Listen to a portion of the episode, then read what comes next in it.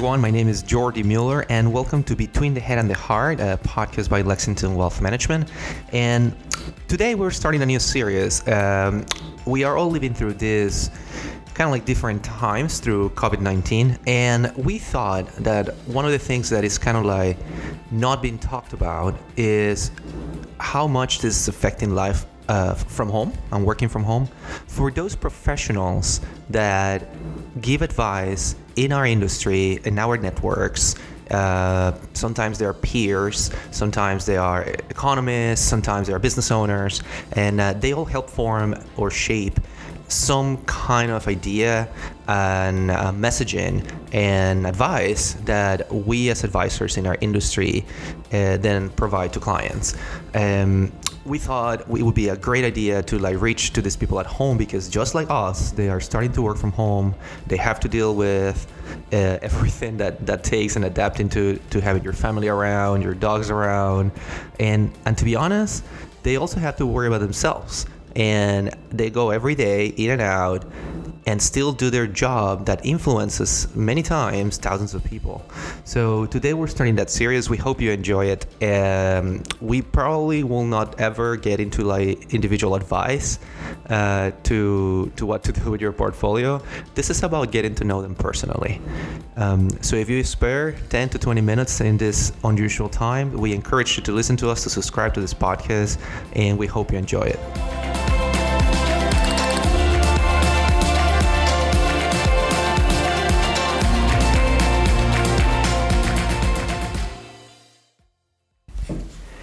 Our first guest on this series is David Morton. David Morton is the Chief Global Market Strategist for Rocaton Investment Advisors. Uh, Rocaton is one of the two research firms we are partnered with, along with uh, DiMeo Schneider. DiMeo Schneider. Um, David is one of those guys that every time he is in the phone or part of the meetings, his voice and comments carry a lot of weight. So we thought it would be a, a great uh, person to interview through, through these times. Uh, he talks to a lot of people all the time. Uh, he tends to be uh, that person leading the meetings, not just being part of the meetings. And and and we really wanted to check in how he's doing at home and also how he sees this whole context besides just the financial markets and the economy. So, with that being said, uh, here is our conversation with David Morton.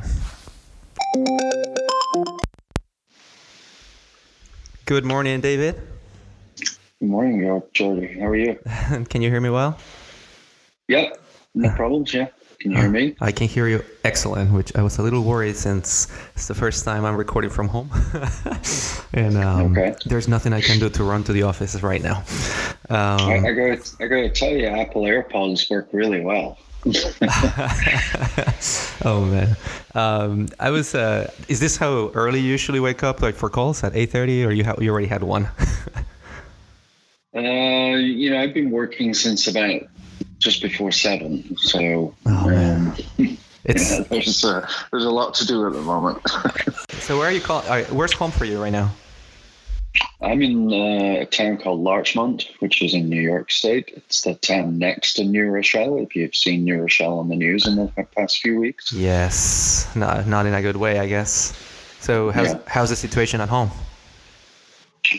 Oh, fine. Um, you know, social distancing going on. My my daughter is not in in school. She's a senior in high school, but she's doing remote learning.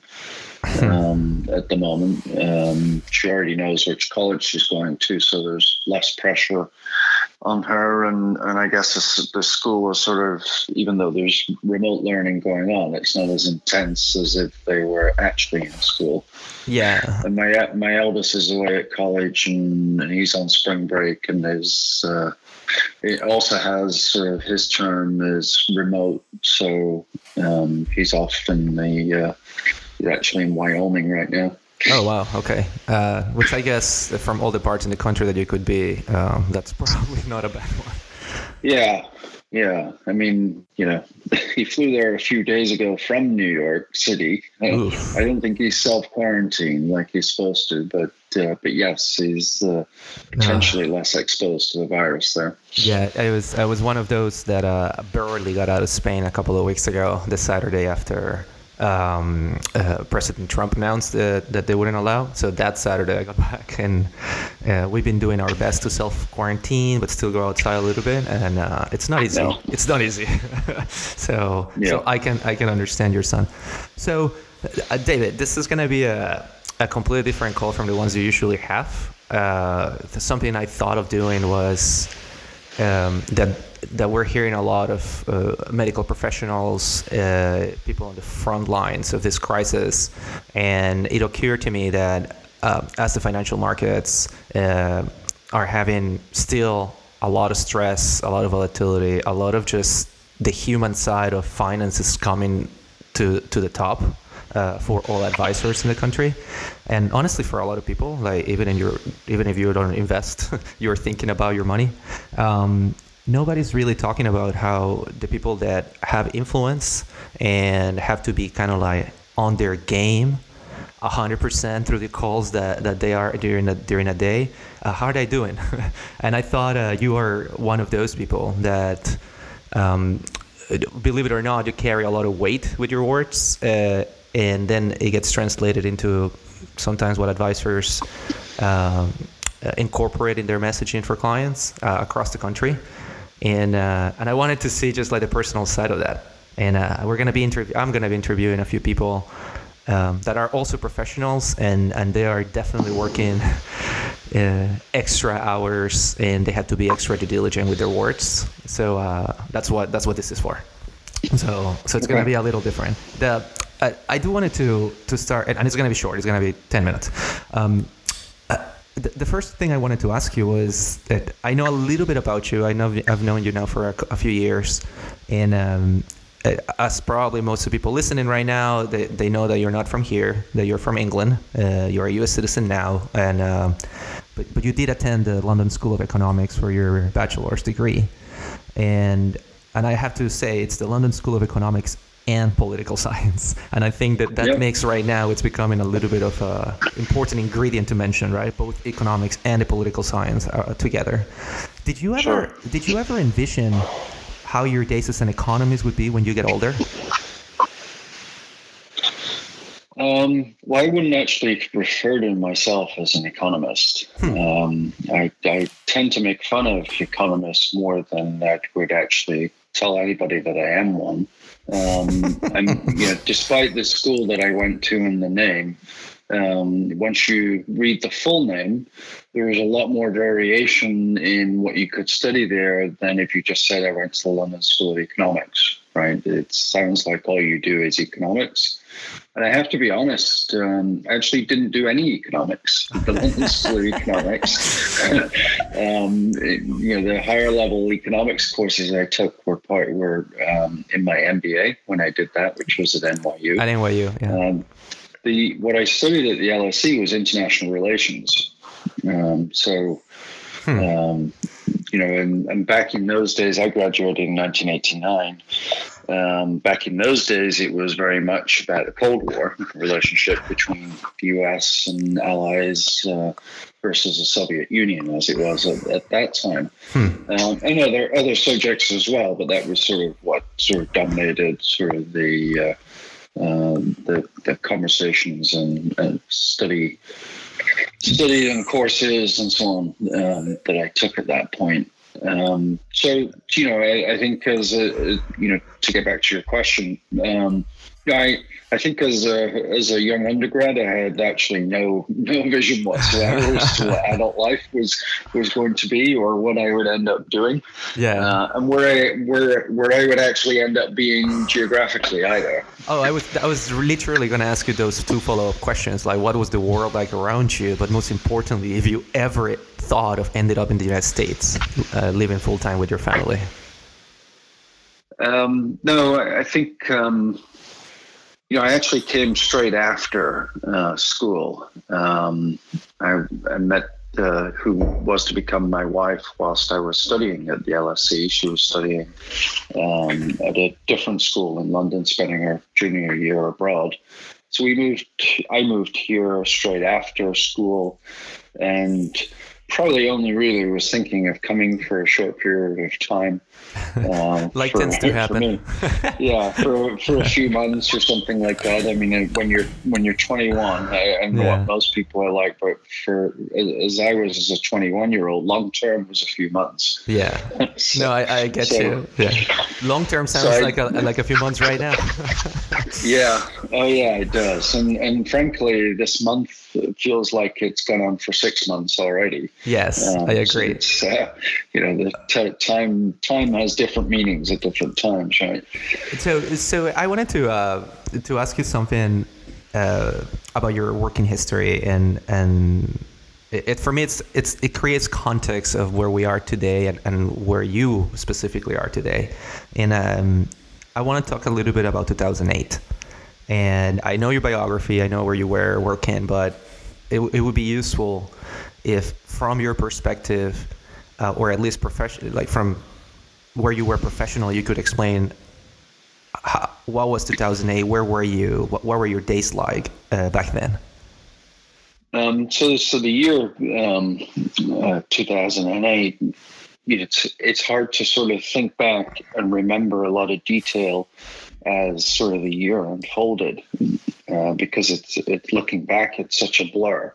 Um, it, it, was it felt very much like this month did in in many ways uh, but it went over a longer period of time. Obviously it was uh, the full year. Mm-hmm. remember in in february march time frame we had uh, the bear stearns issues and uh, um, mortgage hedge funds in, in, Australia blow up, and and that was on the back of what was already seen as being some fairly deep parts of the mortgage market, non-agency mortgage market, really struggling. I'm gonna mortgage finance industries. I'm gonna interrupt you right there, David.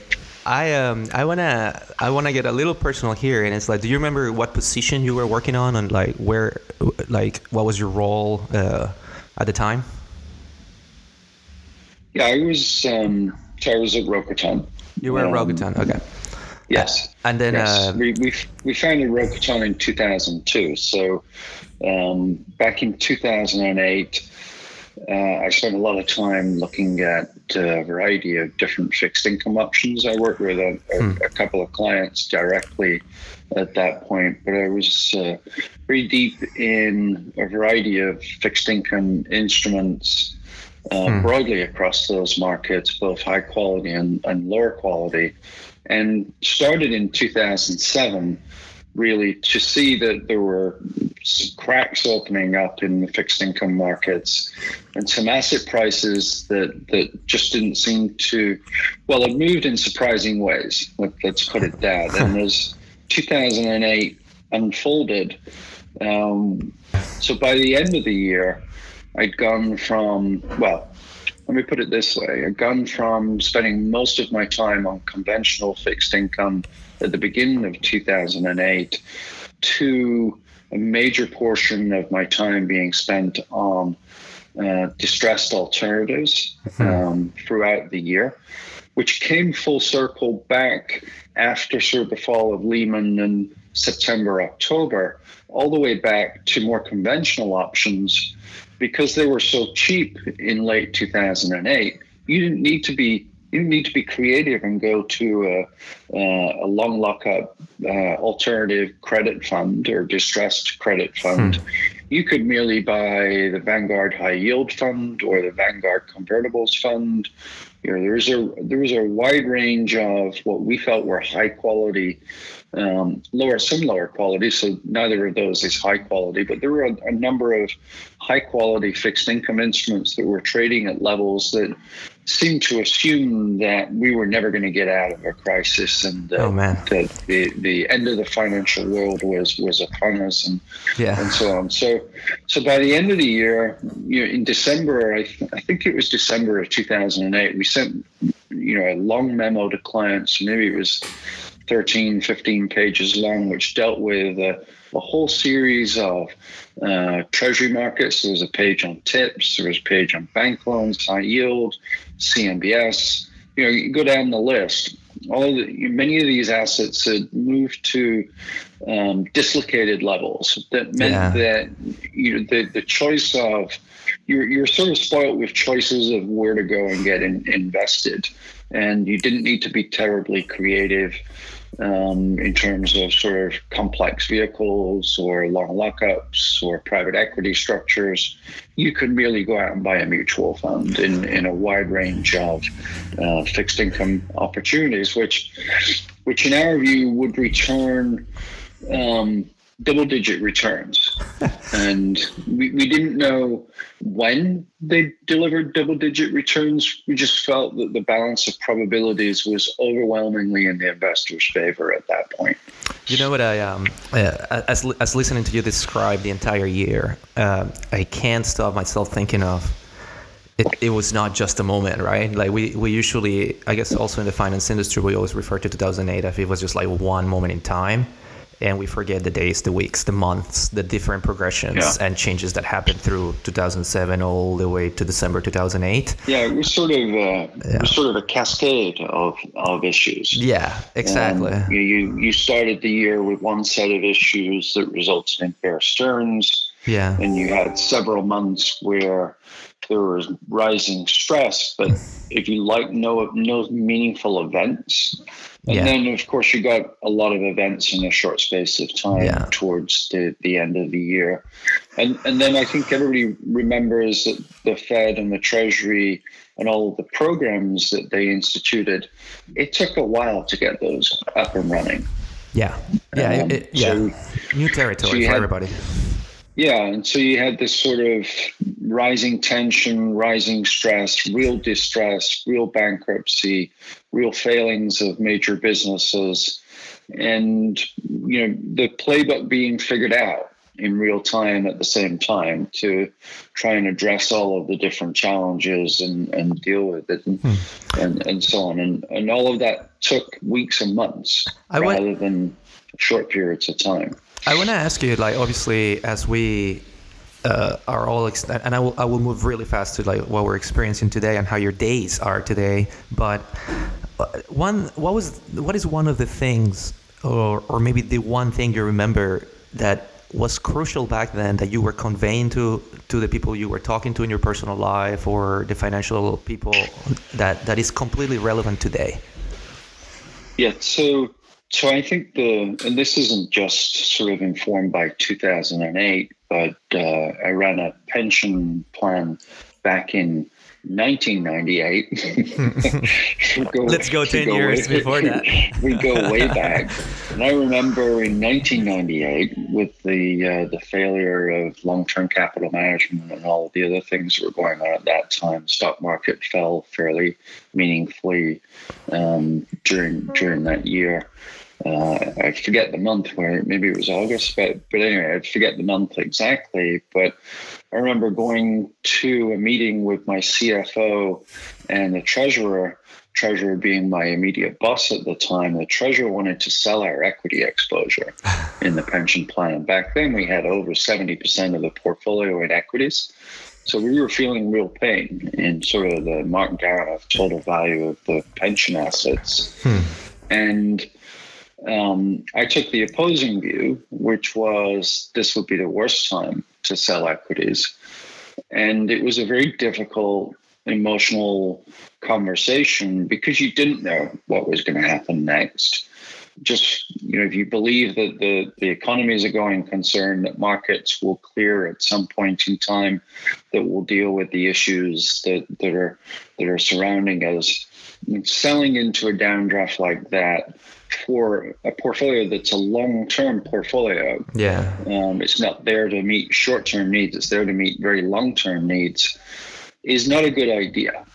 And you know, I opposed the decision, or the not the decision, the the discussion about selling equities at the time, and it was uncomfortable, but it was the right decision to make. Hmm. Fast forward to 2008, the same thing happens. We have uh, we had at that point many clients who couldn't believe what they were seeing, couldn't believe the extent of the downdraft in their portfolios, had no idea what was going to happen next in financial markets, how we were going to get out of those financial problems that we had, economic problems that we had at, at that time. Yeah.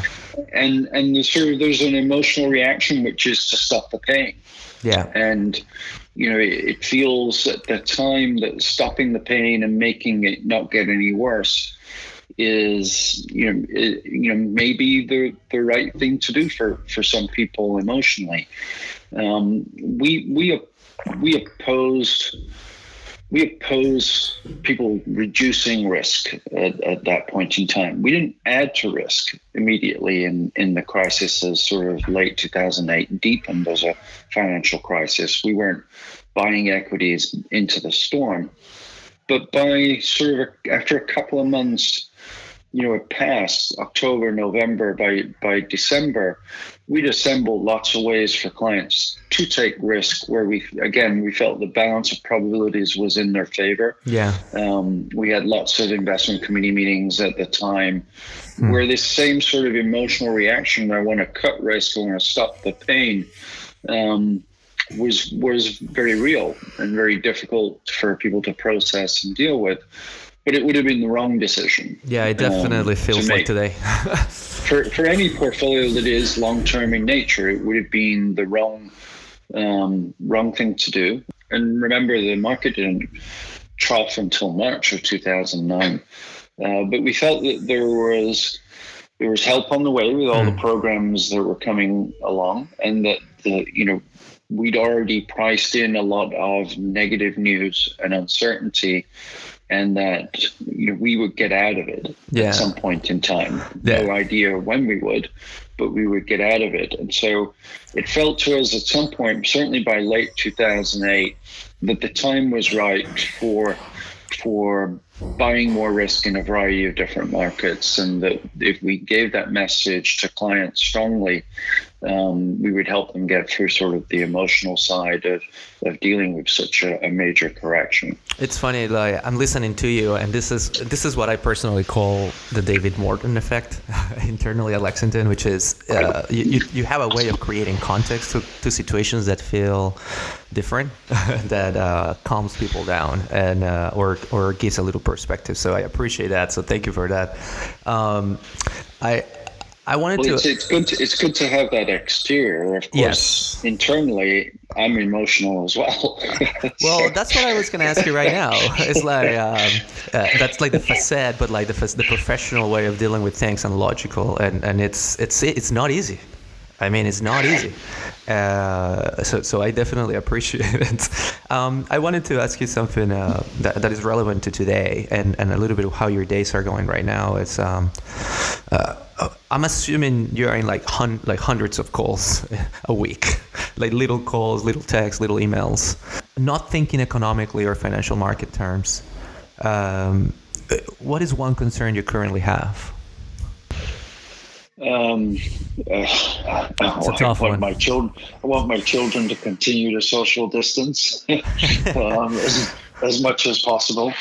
Yeah. Um, it, you know, I, I, you know, and then so you're you're asking away really from the day job and just in yes. sort of regular life. Yeah. Um, I'll tell you mine. Mine is that not enough people take it seriously enough for us to be okay soon. Yeah. Um, so I feel I, I, I feel so I'm concerned about sort of the balance um, between doing the right thing for uh, the health of the populate individuals, the health of the population, and also not bringing the economy to a sudden stop.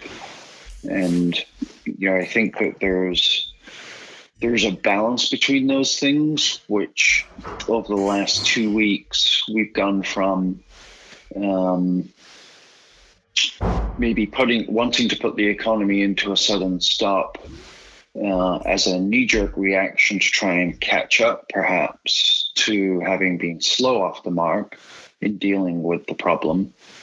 All the way to oh we can't stop the economy completely let's relax the the constraints yes they're, they're really you know, the, the best approach is to balance the two.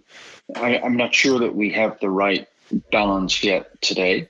Hmm. But it's you know, and certainly I think the uh, two trillion. I mean, two, two trillion sounds like a, it it's is a crazy. lot, right? and and then the Fed and then the Fed has another four trillion in, Ready. in per, you know mm-hmm. in, uh, in liquidity to offer to the marketplace. Um, you know, those things help sort of balance out the issues, but we do need to balance them. You know, hmm. I think that there's you know, listening to a PDM, uh, you know, I can't even say the word. yeah, that's okay. okay. Um, the, health ex- the health experts, good, good. The, the health experts, um, you know, are, are offering great advice on how to deal with uh, the health of individuals and the population at, at large.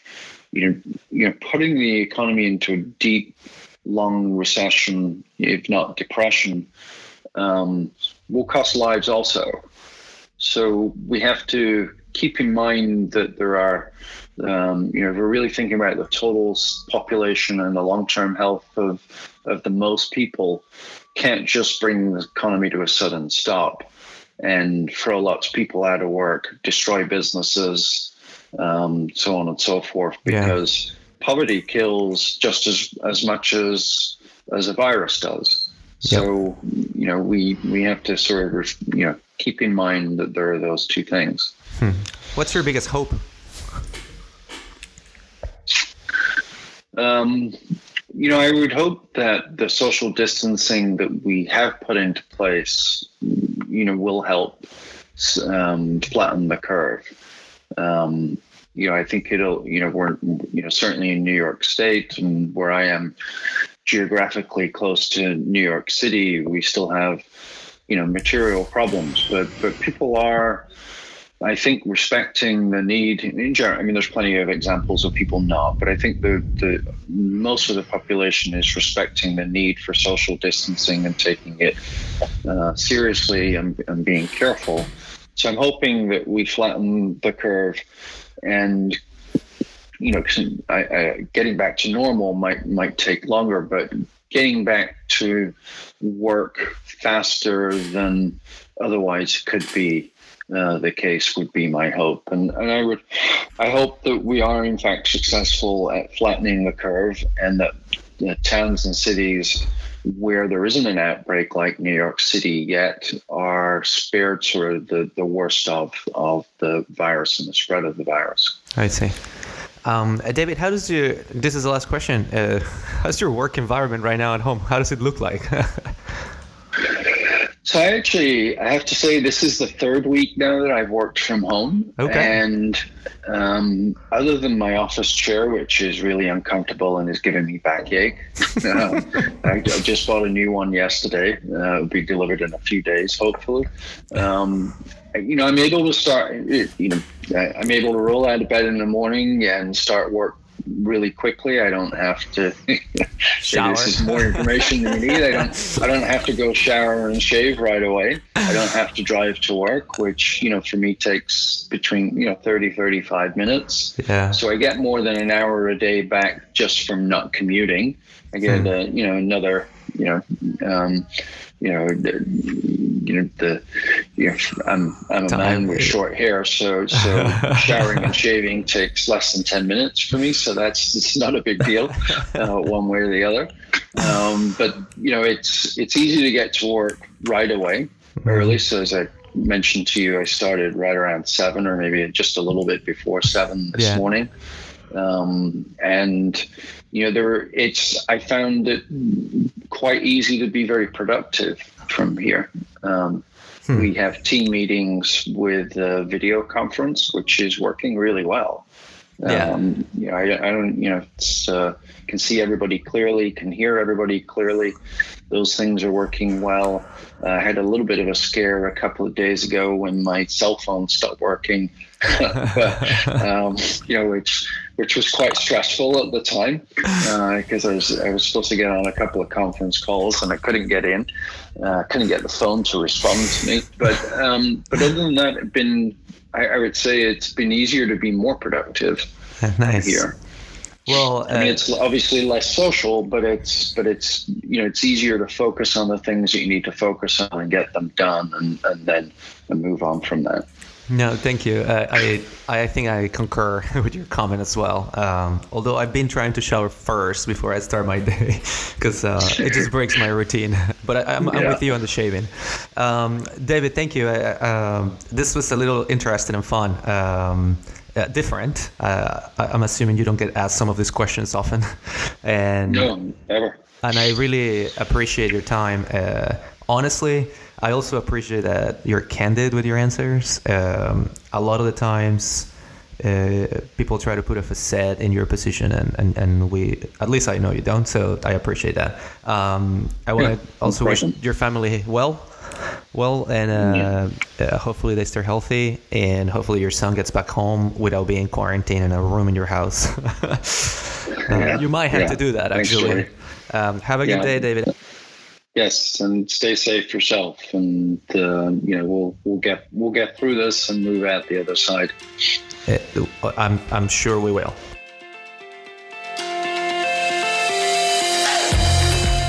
That was having a conversation with David Morton from Rocaton Investment Advisors. And uh, thank you for listening. Uh, we're going to be doing a lot more of this and getting more personal with the people that have a lot of influence in our lives and that are working 24 7 to keep us informed, give us the right guidance. And uh, but until next time, my name is Jordan Mueller. This is Between the Head and the Heart. And please subscribe, share it with everybody, and stay safe, everybody.